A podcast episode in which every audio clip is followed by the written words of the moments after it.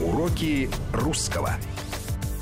Всем здравствуйте! В студии Вести ФМ Руслан Быстров, и у нас спецвыпуск программы «Уроки русского». Я с удовольствием приветствую доктора филологических наук, профессора Государственного института русского языка имени Пушкина Владимира Аннушкина. Владимир Иванович, здравствуйте. Э, добрый день, Руслан. Мне интересно, что вы назвали сегодняшний вечер спецвыпуском. Что за спецвыпуск? Ну, спецвыпуск достаточно посмотреть в календарь, чтобы понять, да. что за спецвыпуск. У нас много праздников, один из них мы уже не отмечаем на государственном уровне, но тем не менее он долгое время был государственным праздником я имею в виду годовщину революции, конечно же, все эти события с ней связанные. И э, здесь, вот казалось бы, да, какая связь между специалистами по русскому языку и революционными событиями? А прямая связь? Ну, вообще-то она прямая связь. Вот... И, и мой первый вопрос все-таки, э, повлиял русский язык на революцию? Ну, я имею в виду язык политиков, язык того времени, или революция на русский язык, что больше на что повлияло? Вы как будто слышали наши предыдущие передачи. Я поклонник что, ваш, давний, Потому конечно. что мы рассуждали, что должно быть первичным. Курица каков язык, да. такова жизнь, да. или какова жизнь, таков и язык. Ну, понятно, что процесс взаимосвязанный. И совершенно очевидно, что революции, конечно, начинаются в головах. То есть вот эта проблема мысли и языка, идей, которыми руководствуются массы и которые надо затем выразить в языке. Вот вообще-то основная проблема языка. Вот это проблема не имен существительных и имен прилагательных. Проблема даже не рождения тех или иных, появления тех или иных слов, о чем вот часто видишь в книгах, которые посвящены революции и языку. А проблема в том, что наша жизнь руководствуется словом. Но слово – это не только, собственно, слова – Слово, логос – это мысль, это чувство, это воля, и все это выражается в языке. Вот когда вы заговорили о праздниках, мне почему-то приятно сейчас думать, что у нас есть День народного единства. Знаете, вот если бы было тогда народное единство, если бы у нас, оно у нас было сейчас, это сослагательное наклонение, если бы оно у нас было, да, было, сей, сей час – если бы у нас не сталкивались к барьеру либералы и патриоты, люди православные и атеисты, если бы у нас была какая-то общенациональная идея, а какая общенациональная идея может быть? Вот я как наивный человек могу вам сказать, что, конечно, если Бог есть любовь, то надо, чтобы в главном было единство, в мелочах разномыслие, а во всем любовь. Это даже не моя формула. Это формула одного известного святого Валерия Леринского. Ну, вот. напомнили, ну давайте вернемся к революции. Вы напомнили о том, что Библия была как раз запрещена. Ну вот том главный текст тогда был запрещен. Главный текст культуры был поставлен под сомнение, и великий вождь пролетариата Владимир Ильич Ленин, который высказывал очень много здравых мыслей о культуре. Вот я же воспитан в то время, когда я читал сборники Ленина о культуре когда были замечательные э, слова. Коммунистом можно стать только тогда, когда овладеешь всеми знаниями, выработанными человечеством. Но в эти знания, оказывается, не попадает духовно-нравственная культура, которая сформирована была как раз в книгах священного писания. Но мы с вами знаем и догадываемся, что аскетический облик революционера, он подобен облику страдающего христианина, умирающего за свою веру. Ну, давайте вернемся к революции. Давайте, давайте. все-таки о ней поговорим. Значит, вне всякого сомнения, революции делаются людьми. Революции вызревают в сознании людей. И этот переворот, конечно, вызревал в сознании э, россиян, которые, многие из которых взяли под сомнение те идеалы, те принципы, которыми они жили. А правящая верхушка общества, император Николай II, его замечательная жена Александра Федоровна, это идеальная семья, о которой я советую почитать книги, почитайте дневники царицы Александры Федоровны. Посмотрите... Фильм «Матильда». Вот фильм «Матильда» просто не хочу смотреть, потому что, по словам Пушкина, с которыми он обращался в письме к своей жене, не морай жонка воображения. Знаете, можно посмотреть фильм, можно почитать самые разные книги, но вообще-то вот не рекомендуется в свои помыслы допускать какие-то ложные картины. Пусть у нас у всех будут, будут разные мнения на этот счет, но Ну, действительно... Вернемся к, к образу Николая. Его называли, называют часто слабым, нерешительным царем. Слабым, нерешительным царем. Я сейчас огрубляю просто максимально, чтобы было понятно. Значит ли это, что он был и плохим оратором, и что это во многом повлияло на исход событий в 17 году? Очень правильно ставите вопрос. Я думаю, что он не был плохим оратором. Он был очень своеобразным человеком. Когда читаешь его дневники, изумляешься той простоте, с которыми он делает свои записи. Сегодня вечером, вот я бы записал словами Николая, пили чай, Это прекрасно. разговаривали о Это прекрасном. прекрасно для литератора, но для политика ли? Но для политика, вне всякого сомнения, революция была осуществлена словом, ярким, политическим, образным, убедительным.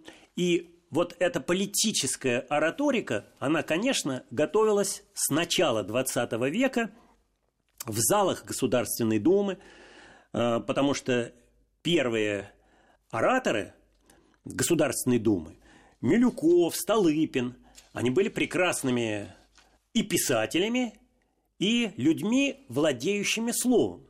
Набоков на- называет Павла Милюкова вообще одним из самых замечательных русских людей, несравненным и находчивым полемистом, речи которого, не отличаясь красотой и отделкой формы, подкупали ясностью, логичностью, полнотой раскрытия содержания. Что, на мой взгляд, филолога, словесника произошло в революцию? Вне всякого сомнения, именно партия большевиков убедила словом, своими речами, своей пропагандой, пропагандой как письменной, газетной, листовками, так и ораторской пропагандой, что надо выбрать именно этот путь, по которому нужно идти. И вот здесь мы можем сказать о том, что с одной стороны существует идеология, существует философия, с которой мы можем соглашаться или не соглашаться, но существует еще и феномен владения словом, феномен организации информационного пространства, как сейчас говорят. Вот сейчас мы говорим много об информационной войне. В информационной войне становится лидером и победителем тот человек, который владеет словом. И вне всякого сомнения, большевики были замечательными ораторами. Ими были и Троцкий, ими были и Ленин. Ну что же, и вот мы с вами немножко приготовились не к было, не было, передаче. что ли, хороших ораторов совсем? Или они были, но этот язык был непонятен широким массам просто? Этот язык, с одной стороны, был понятен широким массам, но с этим языком и с этими объяснениями не знали, как подойти к широким массам. Потому что власть придержа- придержащие, так называемые верхи, не знали, как организовать объяснение происходящих событий. Это, это не было исполнено. Потом надо иметь в виду, что всякое общество, всякая жизнь развивается таким образом, что непременно хочется стили, стилевых поновлений. Жизнь хочется изменить к лучшему. Перед революцией существовало брожение умов. Это очевидно. Ну, просто рассказывают очень многие интеллигентные люди, с которыми мне приходилось общаться просто потому, что я был молодым человеком, а они еще были ровесниками октября. Они говорили, что революция была нужна, что э, существовало большое сомнение в личности государя-императора, в Бога не верили. То есть вот ситуация, которая реально существовала. Но, вне всякого сомнения, существовали и такие люди, которые пытались удержать Россию, которые пытались объяснить существо происходящего, и которые хотели сохранить Россию на тех духовных, нравственных, религиозных, этических основаниях, которыми всегда жила страна. Но, вне всякого сомнения, это не удалось сделать, потому что идеи равенства, братства, идеи распространения всеобщего благоденствия, конечно, с этими идеями выступали большевики, и им удалось именно своей речью, своим языком Популизмом. убедить, убедить в Популизмом. том... Ну, конечно, популизм. А вот, да, кстати, Вот я приготовил... давайте посмотрим, э, Давайте. как характеризует... Я просто сразу же раскрою карты, что у меня заготовлен фрагмент выступления Ленина, чтобы мы могли А, оценить. вот как. Так Хорошо. что, как вы скажете, можно сейчас, можно после вашей реплики. Мы сделаем следующее. Мы сейчас послушаем выступление Ленина. Затем я почитаю Ленина наизусть, потому что еще в 80-е годы я эти тексты читал с моими иностранными студентами. Я их показывал американцам, вьетнамцам, французам, итальянцам. Я с удовольствием объяснял им, какая выдающаяся личность Владимир Ильич Ленин, писатель, оратор. Я сейчас подчеркиваю, что я не касаюсь сейчас его идеологии и философии. Да, и вот для того, чтобы оценить, каким был Ленин оратором, и э, насколько его эта ораторская способность повлияла на исход событий 17 года, тут небольшой фрагментик, буквально то, что попалось мне сразу же. Товарищи красноармейцы, капиталисты Англии, Америки, Франции ведут войну против России. Они мстят Советской рабочей и крестьянской республике за то, что она свергла власть помещиков и капиталистов и дала тем пример для всех народов Земли. Капиталисты Англии, Франции Америки помогают деньгами и военными припасами русским помещикам, которые ведут против советской власти войска из Сибири, Дона, Северного Кавказа, желая восстановить власть царя, власть помещиков, власть капиталистов. Нет, этому не бывать. Красная армия сплотилась, поднялась, прогнала помещичьи войска и белогвардейских офицеров от Волги, отвоевала Ригу, отвоевала почти всю Украину, подходит к Одессе и к Ростову. Еще немного усилий, еще немного месяцев борьбы с врагом, и победа будет за нами. Ну, вот такая популистская, пропагандистская, простая Я абсолютно хочу речь Владимира обратить Ильича. внимание на то, какова энергия Да, э, энергетика, ленинской речи. да. Вся речь Ленина как порыв, как призыв. Ну, как он говорил, А. как он жестикулировал, мы же все это помним. Ну, в смысле, мы, конечно, там не, не Вот. были, но вот из кадров, которые есть. Это все, это всем нам очень полезно знать. Человек говорит всем телом. Да. Вот человек должен так себя психофизически ощущать, что он или же как сжатый комок, когда он не позволяет себе делать лишних жестов, чего мы не обязаны, не должны делать здесь, в радиостудии, например. Но когда Владимир Вольфович, будучи помоложе, выступал в телеэфире, он все время размахивал руками. Или вот сейчас у нас там есть один польский оппонент, он почувствовал себя настолько в своей тарелке в нашей российской телестудии, что он все время размахивает руками. Ну, получается, правильно делает. Получается, что он правильно делает, а мы, Верной скромные русские люди, пытаемся четко и ясно аргументировать только с помощью слов. Значит, Владимир Ильич не только владел жестикуляцией, мы помним его, его жест, но вы чувствуете, какова интонационная энергия, какова И музыка вообще речи, как речь говорили. достаточно четкая, без, без э, без мэ, без всего. Очень такая, кого-то читает человек. Она- На самом деле не по бумажке это речь. Она как бы короткие фразы, параллельные конструкции, повторы. Вот я хочу почитать и покомментировать, как описывает Ленина на трибуне в своих воспоминаниях Андрей Андреевич Андреев. Я с этим текстом 30 лет назад э, работал в иностранной аудитории. Вот послушайте. Он обычно говорил около часа и редко несколько больше. И все же, несмотря на краткость и сжатость его выступлений, каждый раз оставалось впечатление, что он сказал все, что нужно. Речь его цельная, как глыба, как слиток. Он ставил основную задачу, и все другие вопросы, которых он касался, находились в цеплении, в прямой связи с главной темой его выступления. Одно положение в тесной, неразрывной связи с другим. Так, связи или связи, пожалуйста, ко мне не придирайтесь. я думаю, это, это фонетические варианты. Импровизированность. Выступал он обычно без записи или имея в руках лишь небольшую бумажку с наброском плана речи, с заметками и вопросами, о которых он хотел сказать. Все основные положения он заранее продумывал, а аргументы в значительной мере у него рождались на трибуне. Обладая колоссальной памятью, огромным запасом знаний, будучи замечательным диалектиком, он поражал свободой и железной логикой своих выступлений, необыкновенной способностью всесторонне охватывать события. Стиль выступления не тезисный, речь очень живая, острая, меткая и всегда глубоко принципиальная. Идейных противников он буквально уничтожал логикой своих доводов, иронией высмеивал метким, острым словом. Я хочу вам сказать, э, можно продолжить это чтение, что мы все должны учиться Владимир Иванович, здесь мы должны прерваться на новости и обязательно вернемся в эту студию. Уроки русского. Уроки русского. Мы возвращаемся в студию. Напоминаю, что у нас э, доктор филологических наук, профессор Государственного института русского языка имени Пушкина Владимир Аннушкин. Как раз Владимир Иванович э, процитировал Владимира Ильича Ленина и начал анализировать Я его... процитировал сейчас... О нем, да, э, да. да, мнение о нем. Воспоминания о нем. Э, мне хочется сказать, что мы должны брать из прошлого все самое лучшее, самое хорошее. Вне всякого сомнения, что мы сейчас с идеологией ленинской во многом не согласны. Прежде всего, не согласны с его вот, этим, вот этой культурной политикой, потому что нельзя из культуры выбрасывать национальную элиту, нельзя выбрасывать из культуры религию как основу нравственности. Многое очень нельзя делать. Но вне всякого сомнения, Ленин – организатор и создатель советского государства. Ленин – основатель средств массовой информации в Советском Союзе. Вот такой политическо-философской платформы. Потому что Ленин говорил о том, что газета – коллективный организатор и пропагандист. Кино – главнейшее из искусств. Ленин очень хорошо понимал силу пропаганды.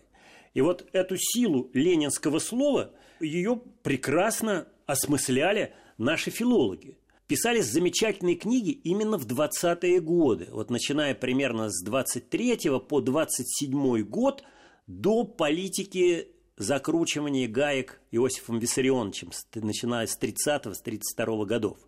Писались такие книги «Умение говорить публично» Алексея Васильевича Миртова или Виктор Гофман «Риторика и политика». Всем было ясно, что политика делается с помощью риторических средств.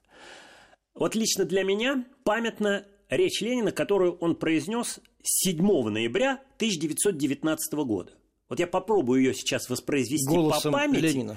Вы знаете, я настолько э, нахожусь под впечатлением некоторых Так. блестящих ораторов или артистов, но это моя педагогическая специальность. Я занимаюсь ораторским искусством, я занимаюсь музыкой речи. Сейчас у меня японская аспирантка защитила, прошла предзащиту по этой теме. Музыка русского слова. На эту тему писались теоретические работы нашими режиссерами, основателями Института живого слова.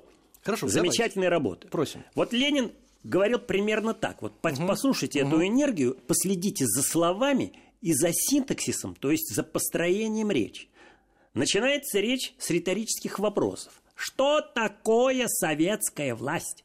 В чем заключается сущность этой новой власти, которую не хотят или не могут понять еще в большинстве стран? Риторический вопрос, потом синонимический повтор. А ответ будет? И дальше я обращаю внимание на то, что современные политики говорят, как правило, простыми предложениями, полагая, что перед ними простая публика, и надо с ними говорить просто. Ленин ничего не боится. Он четко и ясно дает объяснение в пространном предложении. Но послушайте, какова логика этой речи. Сущность ее, привлекающая к себе рабочих каждой страны все больше и больше, состоит в том, что прежде государством управляли так или иначе богатые или капиталисты, а теперь в первый раз управляют государством как раз те классы, которых капитализм угнетал. Даже в самой свободной, даже в самой демократической республике, пока власть государства находится в руках капиталистов и богатых, это государство будет ничтожным.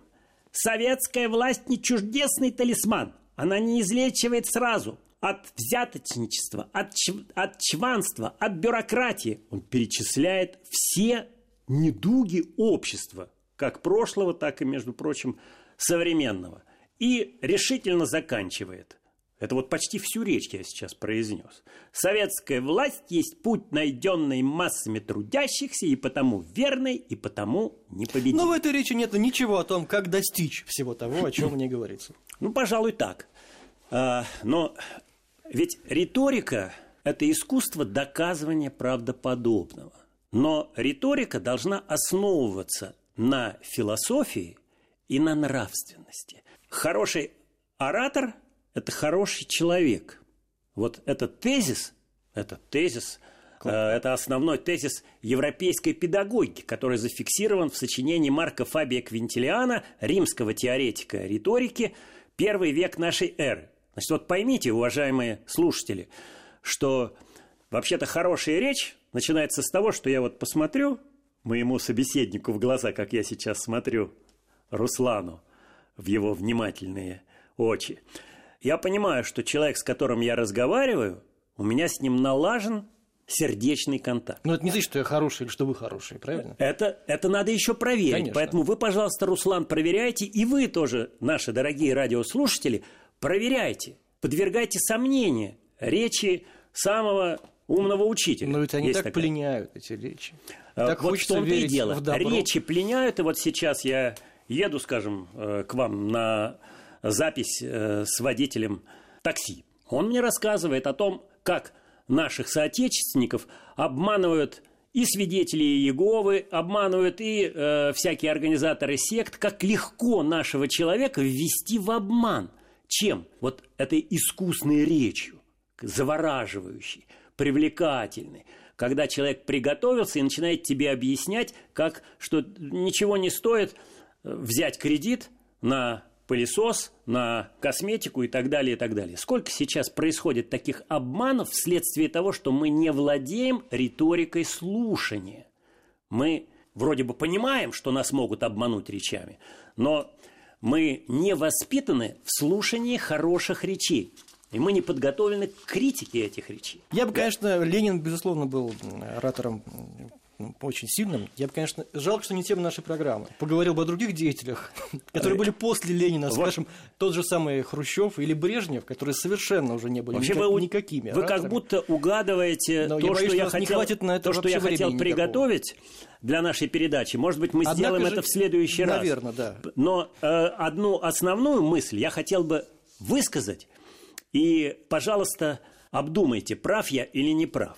Во главе всякого дела стоит человек, умеющий мыслить и умеющий говорить. И вот если нашему Отечеству везет, то у нас становится так- таким президент, у нас становится таким патриарх, у нас становится таким руководитель любого учреждения, института, фабрики, завода, фирмы, потому что во главе всякого дела должен стоять мыслящий и хорошо говорящий, владеющий Но они не говорили хорошо. Не говорил Брежнев хорошо. Ну, никак вот. Так не в этом ли и состояли проблемы страны? Но, однако, что это не помешало. Ну, хотя там уже была система, которая уже не имела отношения ни к какому ораторскому искусству. наверное. Интересно, что здесь нужно говорить не только о монологической речи, о риторике монолога, но здесь нужно еще говорить и о риторике диалога. Потому что как, как строился диалог? Диалог строится тоже по определенным правилам. Например, Сталин всех выслушивал. Всех выслушивал, а потом выносил свое решение. Расстрелять. Он действовал, он действовал по модели XVIII века. Так проходило продвижение по службе. Ельцин просто говорил так, время заканчивается нашей беседы или нашей передачи, пора кончать, все, до свидания. Хрущев слушал только самого себя. А Мы помним, как велеречив показался и как прекрас... каким прекрасно говорящим показался э, Михаил Сергеевич Горбачев. Потом оказалось, что это пустышка. А вот как мы оцениваем нынешнего президента, Это как мы будем... история. Это рассудит история, и перед нами сейчас стоит великая задача э, подготовки к очередным президентским выборам, и они организуются, естественно, тоже по вот этой самой риторической, И они речевой, словесной модели. Вот что можно упражняться будет в красноречии разным деятелям, пожалуйста.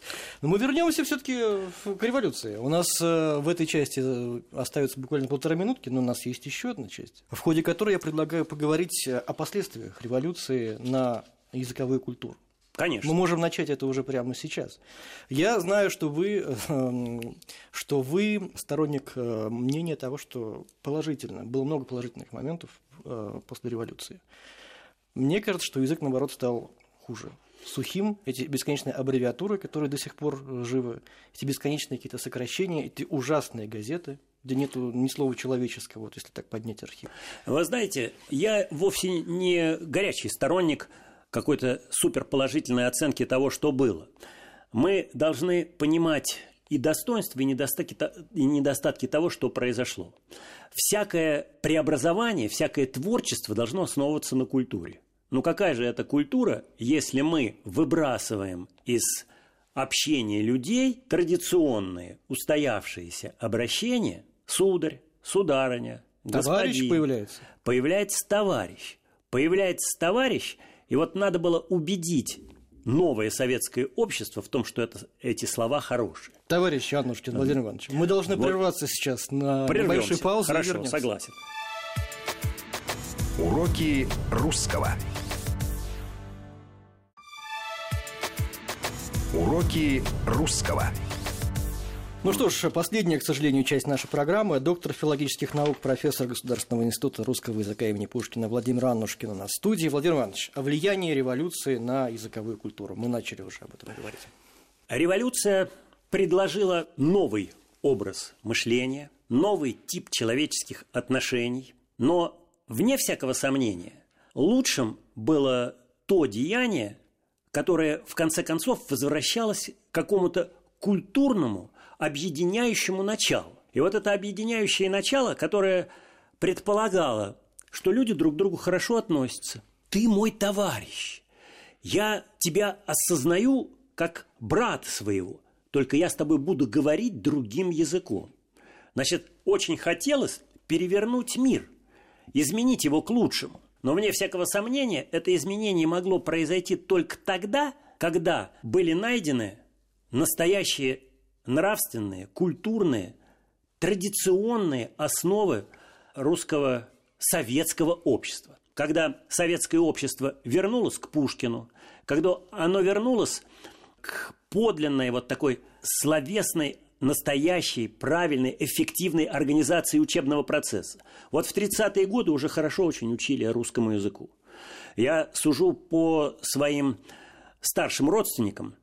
У меня сохранилось 80 писем моего двоюродного дядюшки, который в 40 году писал письма из Харьковского летного военного училища. В этих письмах нет ни одной ошибки, вы можете себе представить. Это говорит о том, как хорошо учили. Вот возвращаясь к революции, надо сказать следующее. Вне всякого сомнения, жизнь становится тогда благополучной, когда вы правильно называете явление жизни, тогда дело спорится и жизнь благоустраивается. Вот эта формула Конфуция и Сократа, она э, жива по сей день. Если имя дано верно, то дело ладится и жизнь благоустраивается. А у нас получалось так. Мы даже придумывали новые имена, как хотелось новорожденных младенцев назвать, например, новыми именами. И чего только не придумывали. С- из- и из- трактор, из и аббревиатуры, дизель. и доздроперма, Да. и так да, далее. Да, да, да, да, да, да, да, да, да, да. И только когда начали понимать, что необходимо установить какие-то рамки, и эти рамки должны ориентироваться на ту культуру, которая была в старое время, тогда процесс начал принимать какие-то должные рамки. Это говорит о том, что языком организуется наша жизнь. И если вы, вводя новые какие-то слова, способны организовать производство, способны организовать деловую деятельность, то тогда все хорошо. И у нас здесь были очень э, значимые и интереснейшие инициативы. Вот, например, в 20-е годы такая личность, как Феликс Эдмундович Дзержинский, которого все рассматривают только как руководителя чрезвычайной комиссии, он же руководил у нас экономикой. И вот он был большим борцом за эффективную работу наших делово- деловых структур. Он писал о том, что система и практика управления являются одной из важнейших помех, препятствующих поднятию производительности труда. Вот управление может осуществляться только с помощью эффективной речи. Если мы с вами завалены бумагами, вот мы ими были завалены и в 20-е годы, мы ими завалены и сейчас. И в этом беда нашего Отечества.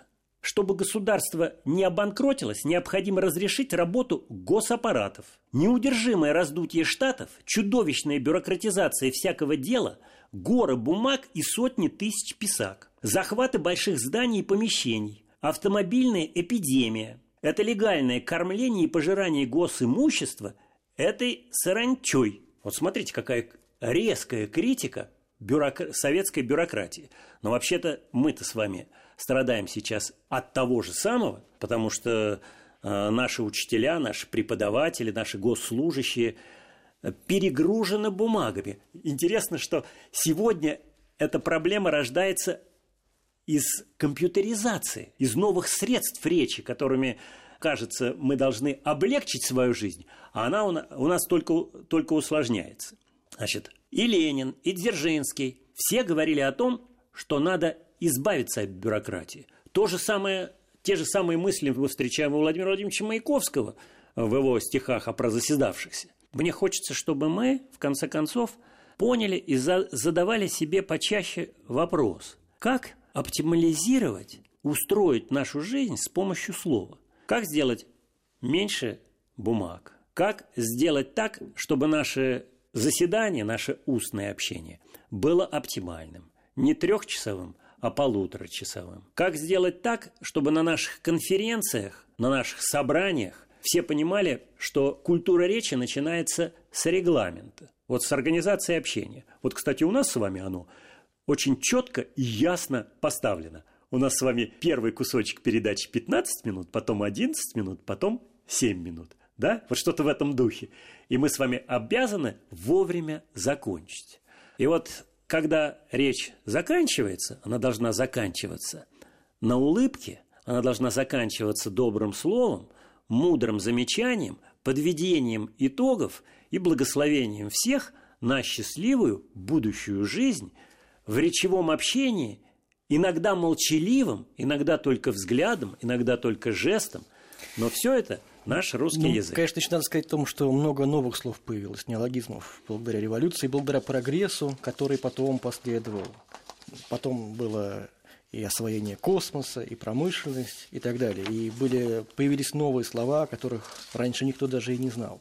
Язык, вот если я начал говорить о негативных последствиях революции, которые, мне кажется, были, были, конечно, и позитивные, нельзя это Надо сказать, что всякое изменение жизни, вот перестройка – как много новых слов ввела в наш язык. А изменение стиля жизни всегда связано с введением новых слов. А скажите, просто, а вот заимствований ну вот, вот после революции вот в этот период, насколько было много?